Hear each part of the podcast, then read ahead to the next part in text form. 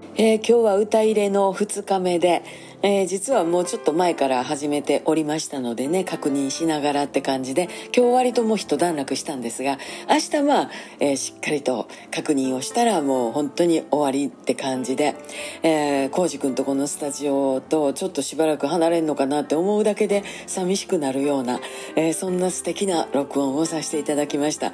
もう本当に皆さんには楽しみにしていただきたい。もうきっとね好き嫌いはっきりするようなそういうアルバムになると思います。これこそがなんかこう音楽家冥利に尽きると言いますか。ねあんた好きやったら好きでしょ。嫌やったら嫌でしょ。いいよ。みたいなね感じで本当に自分よがりなことをできるこのありがたいこと、えー、トラちゃんもずっとずっと付き合ってくれてサンちゃんも一生懸命お留守番してくれてもうほんまにねありがたい日々なんです。あとは形になるだけ。本当に楽しみです、えー、今日もありがとうって感じ。また明日。また明日。